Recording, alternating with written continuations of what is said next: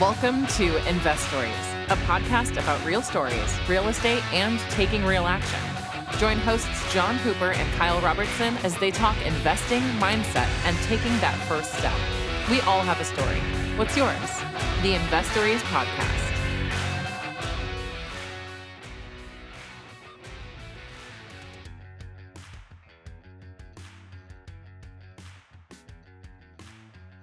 Welcome to Wednesday Wins. We're talking all about the wins and successes and uh, failures in part of our, our guests today, but also actions you can take to get started on your journey or level up kind of where you're at in your investing journey. Uh, so we're super excited to bring you that that content. Don't forget to jump on social media and reach out to us, Investories Pod, uh, on Instagram, on TikTok. Uh, we also have a YouTube channel link in the comments uh, below. And uh, yeah, you know, let us know how you're winning today, how things are going, and uh, if you're liking the new format. We have another community play um, we're working on that's completely different than that. Uh, if you're interested in it, um, so we mentor this 27 year old HVAC uh, technician. Um, he's the best service guy on their team. Um, he had not bought a house before he met us, and we met him just because he was at our house servicing our uh, home. Um, but he really liked our vibe. That was what he said, and he was talking about real estate investing. He was really interested in it, but his finances were not in order. Um, his taxes were a mess, and he didn't know how to get started. Uh, so that day he met my wife. He sent her him his social security number and all his tax information, which I do not recommend as a general rule. But my wife did his taxes for him, his back taxes, and got him caught up. Uh, we were able to help them qualify for a FHA home um, in their uh, hometown, which is like 65 minutes from Birmingham, uh, the main city, and that's where he works. Uh, so we were able to put him in his first house. This this 27 year old adopted his 17 year old sister, so he takes care of his whole family. He's been working since he was 15 um, as an industrial electrician, which I didn't know you could be an industrial electrician at 15 but apparently there's no age limit on some of these uh, apprenticeships. um, anyways, I found this 11-7 duplex in Birmingham, uh, 10 minutes from his work for $375,000. Uh, and I told him, this is the house you need to move into. Put in an offer right now. And he's like, well, we have like $15,000 saved up. Do you think that would be enough? And I like, quick, quick math, like three and a half percent down on 350 or whatever and it was like almost exactly $50000 and i was like there's your sign. That this is what you need to do. Um, so he's moving he moved his whole family up. He bought it. They're living in so i said it was 11 bedroom duplex. One side is a 7-4 and the other side is a 4-3 so they're living in the 4-3 side. The seven bedroom side we're going to rent by the room in a co-living model um, all expenses included. It's going to be uh, somewhere between eight hundred and thousand dollars a month, um, and we're gonna market or aim to fill it with blue collar people. Blue, we I've been calling it a blue collar boarding house or a, a trade house. Um, but electricians, construction guys, plumbers, uh, HVAC guys, roofers, who whoever, uh, people who work with their hands. Uh, we want that's who we want in our um, uh, building, and then when they're there, our goal is to get them out of there. so they're there saving money for a down payment. When they're there, we make sure that they have a bank account set up uh, to keep their cash in. So many blue collar people just keep their cash under the mattress uh, and it's not seasoned. And then when they're ready to buy a house, they're like, where did this cash come from? And it's been I've been working. It's been under my mattress, and so then you have to write a special note to the underwriter about this is where he keeps his money. Uh, but we're just gonna help him with some stuff like that. We're gonna report to credit agencies and develop credit for these people who are who are raised as cash is king. You don't need credit. Da da da. But then they go buy a mm-hmm. house and they don't exist according to um, any financial system. Then it's difficult for them. Um, and we just want to attract people with a mindset of growth and who want something better. And then we want to provide so much value while they're in our house that when they leave and take down their own deal or take down their own house, they find somebody else who's like, hey, you would benefit from being here. Um, and then they take their place in the house. And then, you know, eventually we'll have a whole network of people who are grateful to this house and the system.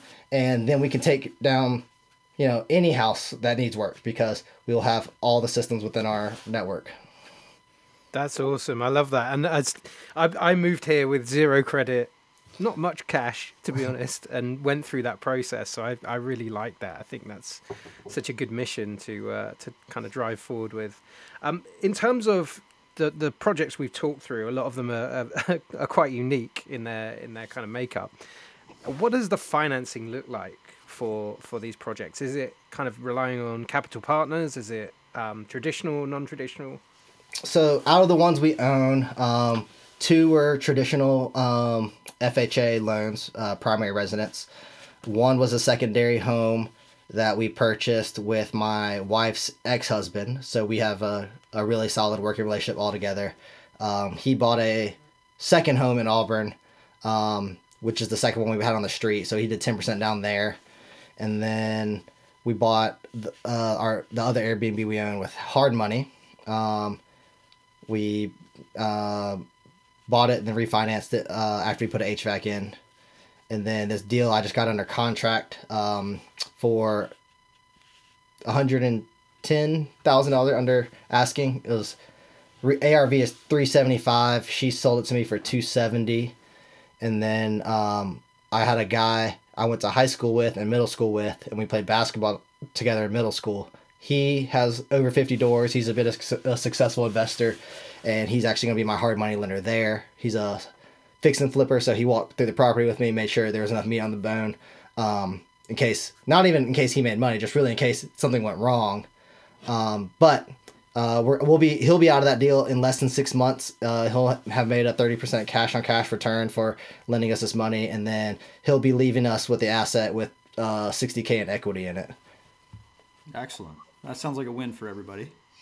Yeah. So and, uh, one thing is our my last name is Win, so one of our companies is going to be a win-win situation or something oh, along those lines. Very catchy. I like that. That's good. I like that.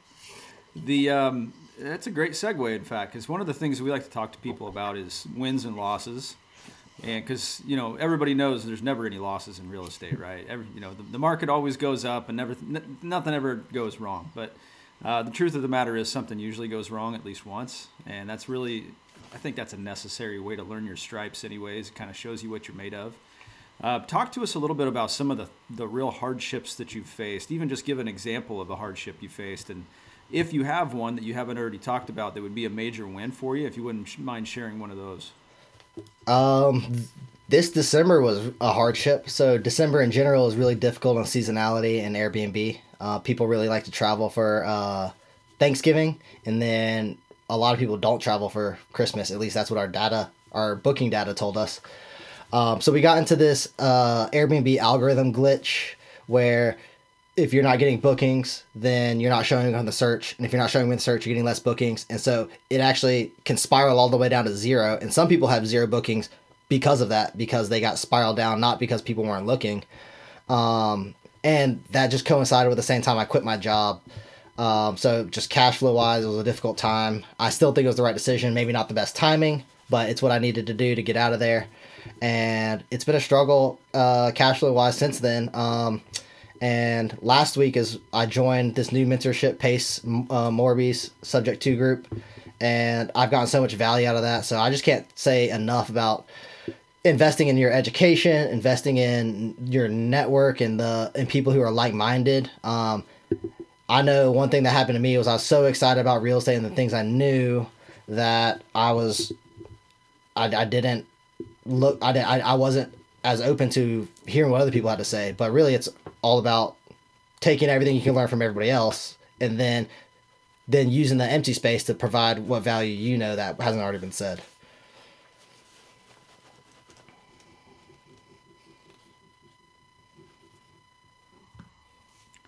Sorry about that. Couldn't get the mute button off. John can edit that out. He loves editing. Yeah, so. my mute button wouldn't come off. I'm glad it wasn't just me. That's also, I love added. I love the added value piece. That's amazing. Um, and I think that's kind of something I've I've learned over the last year and a half, kind of on my journey, which is how can you add value, how can you connect with people, and kind of then build on what they know, but not cynically, not just say, oh, what do you know? Give me all your information, and then let's roll. And I think uh, Kyle will probably is a testament to this, the team sport nature of of real estate, that everyone's trying to win-win. There you go, on brand. Uh, so that that's super cool. Anyway, Kyle, sorry I interrupted you. No, you didn't. And, and the only other piece that I, that I would ask about would be, you know, if, if you had that one win that you could tell us about, that I'm, I'm talking cash flow wise, just business wise, or maybe an arbit, arbitration that you ended up putting together that there was really no cost at it, or, or maybe you got the cost back quickly for because I know it costs a lot of money to, to be able to furnish these things. That sort of thing can be your biggest expense, especially right up front, or maybe even a big risk that you took that, that paid off in the end. Um, sure. I'll tell you about like a, a deal we have. It was the one we bought with hard money. It's in Irondale, Alabama. It, we bought it for 99k. It's a two one, like 900 square feet. It's nothing. Um, it has two lots on either side, uh, so it's private. Um, but that's really all it has going for us. It's close to the highway. It's not in a really super nice part of town, but it's like a cash cow for us. Um, we we paid. I put ten. I guess we put ten percent down uh, for the hard money, and then uh, refied out of it uh, a little bit later. Um, but that one pays the bills for everything. Um, the monthly payment's like seven hundred dollars a month, and some months we'll get three thousand uh, dollars in a median term booking um, from somebody whose house flooded and they need a place to stay for one to three months while their house is being uh, mitigated. And um, just because it's ninety five percent occupied, and you know it's not our best unit, it's not our nicest unit, it's not our biggest unit, it's not the best location, but it it, it provides so much value to these people uh, who need it. Um, so I, what I what, what I'll say on that is people what I when they're getting into real estate, they're always looking for like a home run deal or they're looking for things that look nice or whatever. But it doesn't have to be. Um, you can be so creative with your exit strategy. Um, most people only know long term rental, short term rentals, and really that's it. Those are like their two ends of the spectrum, and there's a million things you can do in between in between um, those things, and it really depends on do you whether or not you value your time or your sweat equity or whatever. But you can design for whatever thing matters to you and then create a lifestyle using real estate that fits that. So I'm going to ask you if you had to pick a strategy today, would you pick short-term rental or medium-term rental? Um, I'll pick medium-term rental all day long. So we can get pretty close to uh, what we're getting short-term rental with one tenth, one twentieth the effort. Sometimes we forget about those units because they're on autopilot and they have people in them, uh, and we're not reminded that we have those units until our cleaners are like, "Is it time to clean those units yet?" And we're like, "Oh, let me check in with those people. They haven't said anything." Now, uh, one thing I'm interested in, we've had a, we had Jesse on, um, Jesse Vasquez about um, short-term, re- uh, mid-term rentals, and we've had Sarah Weaver on uh, as well, and really, really interesting conversations. How do you source mid-term rental customers? So, like an insurance claim.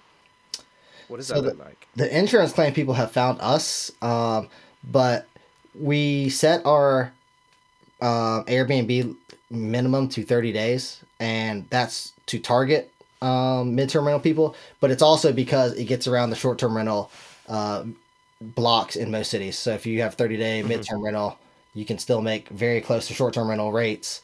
Um, with so much redu- less effort. And so I would have gone midterm rental just because I could get one started and then focus on the next thing and not have to worry about um, ongoing management and ongoing turnover. That's really interesting. So it's it's come through Airbnb, right? Yeah, so, yeah, Airbnb. Got it. So you haven't explored the engaging insurance companies or nursing. That's what we're agencies. doing now.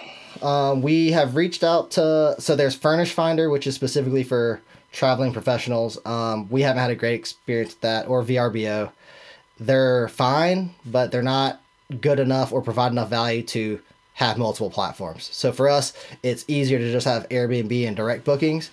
And so part of our focus this year is going direct to these medium term people, um, direct to corporations, direct to insurance companies. We're going to start with the Chamber of Commerce and see who's doing the most insurance business or whatever and start with there and then we're going to go back to the people who have stayed with us before because of insurance reasons or because they're in town for work and seeing what who they're the person resp- responsible for hiring them or for paying that out is and we're going to um, try to develop those direct relationships that's amazing um, so one of my questions was which would you pick i guess the other the other angle would be if someone's starting out today and in the current market and is interested in either short term or mid term, what would you start by doing? Would it, would it be the education piece, trying to network, waiting out the market? What, what would your first steps be?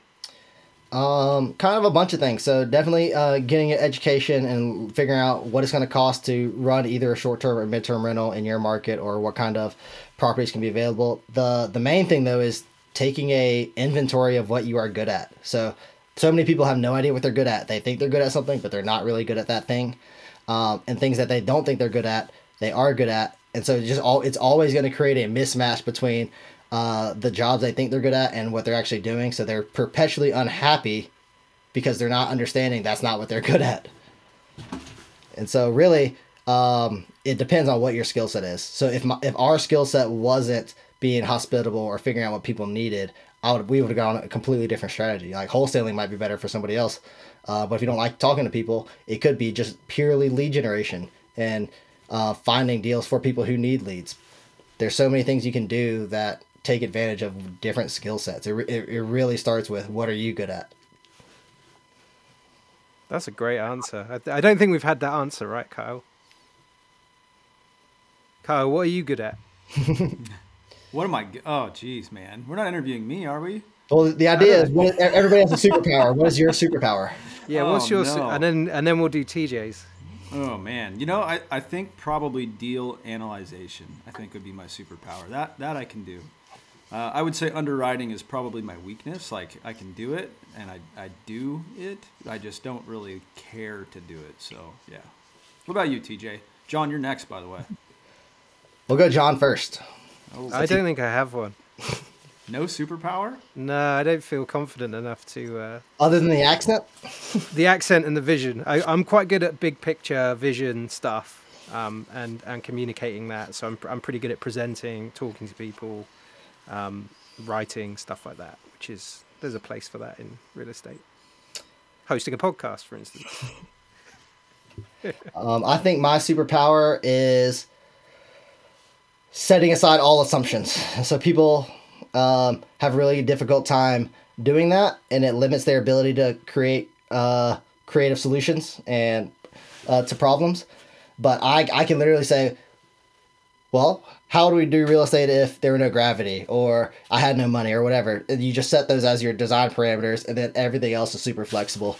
So, um, and then, but my inner my inner brain doesn't fight me. It's like, hey, gravity gravity always points down or whatever. And some people do not do that. Like you tell them an assumption that is clearly not true, just as a thought exercise, and their brain implodes. Like, wait, I, I can't I can't assume that. That's not that's not how the world works.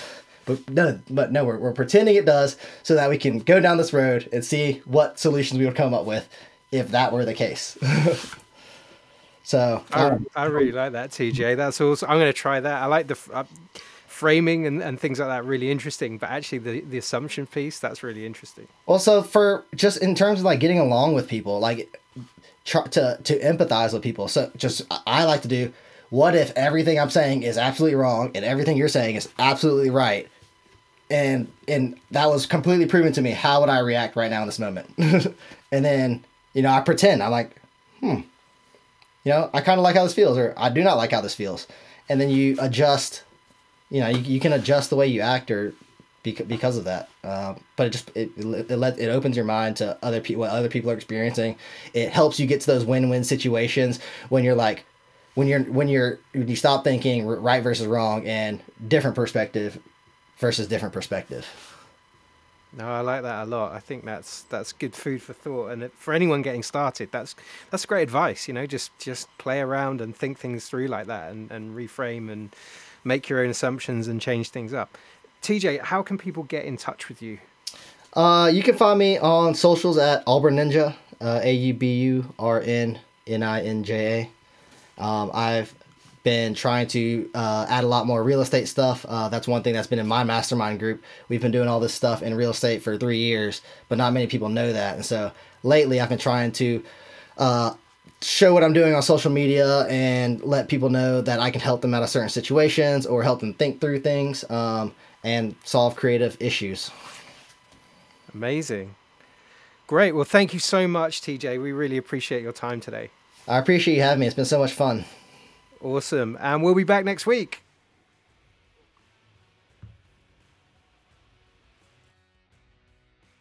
Thank you for listening to the Investories Podcast. We all have a story. What's yours? The Investories Podcast.